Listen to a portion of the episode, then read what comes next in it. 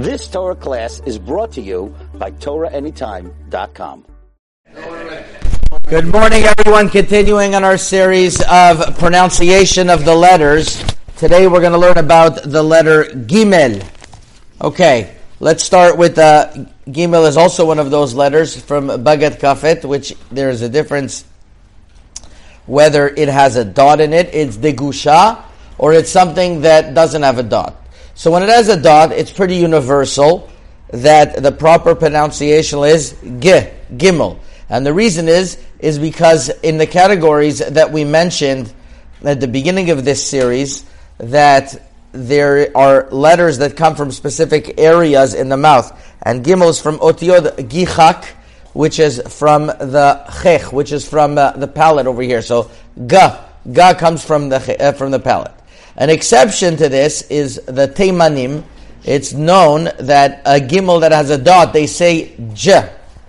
The Sefer Pe'at Sadecha, Shelot Uchivot Pe'at Sadecha, from Rav Monk in Siman Chavdalid. He lived in Haifa, was a big Talmid Chacham, one of the early uh, Yerushalmi Yashvim. He had a lot of, he has very important uh, teshuvot in this subject and in others. He writes, even though the pronunciation of the Teimanim is more exact, but they also have two great mistakes. And one of them is they call the segol like the patach, like the Yishmaelim do. And the second, he says, which is a great mistake, is that they call the gimel that has a dot like a shin that is rafui, j, like almost like a shin.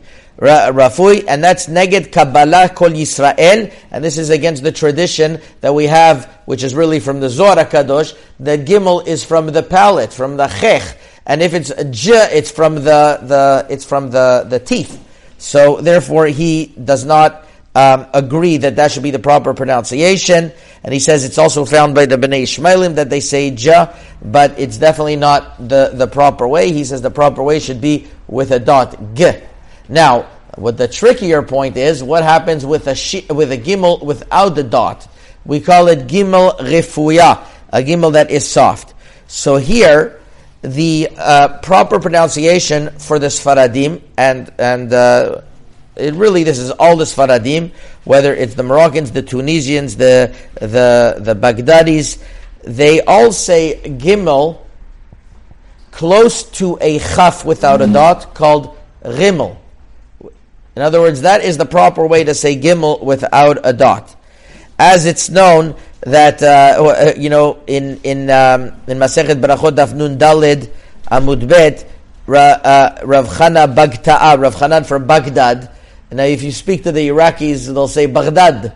That's how they that's how, that's how they say it. So there's also an early Ashkenazi source to this from Rav Yosef Yospe Siman Chavchet, and he says the Gimel Rafui I was mika, I, I, I received from great chazanim that is close to a chaf without a dot. And it's mamash, uh, uh, he, he, writes that he heard also that, uh, that Rav Moshe Mendelin would also say this way. He writes, he has another minhag sefer called Noheg Katzon Yosef, Otsam Digdu Gimel. He says it's, it's, uh, it, it, the Ashkenazim and the Sfaradim originally said this right. Also, there's a Sefer Keset HaSofer, not from Rav Ganzfried, but there was another Rav, in, uh, uh, it's a Sefer al Pikabala in Bereshit, Davdale Damud Bet. He says the mifka, the, the, the, the pronunciation of the gimel that's soft of the Moroccans and the Teimanim is like a chaf that is soft, and he proves that this should be the, the, the, the right one. Nowadays, many Ashkenazim did not um, did not keep this Masor, and they say gimel with a dot, uh, just like it's without a dot but the original sources indicate that the difference between them, as we know there has to be a difference between every letter, letter is that a gimel with a dot is ga, and without a dot is ra, and uh, that means resh, resh is not ra, and it's not ra, as we're going to see when we get to resh, it's going to be ra.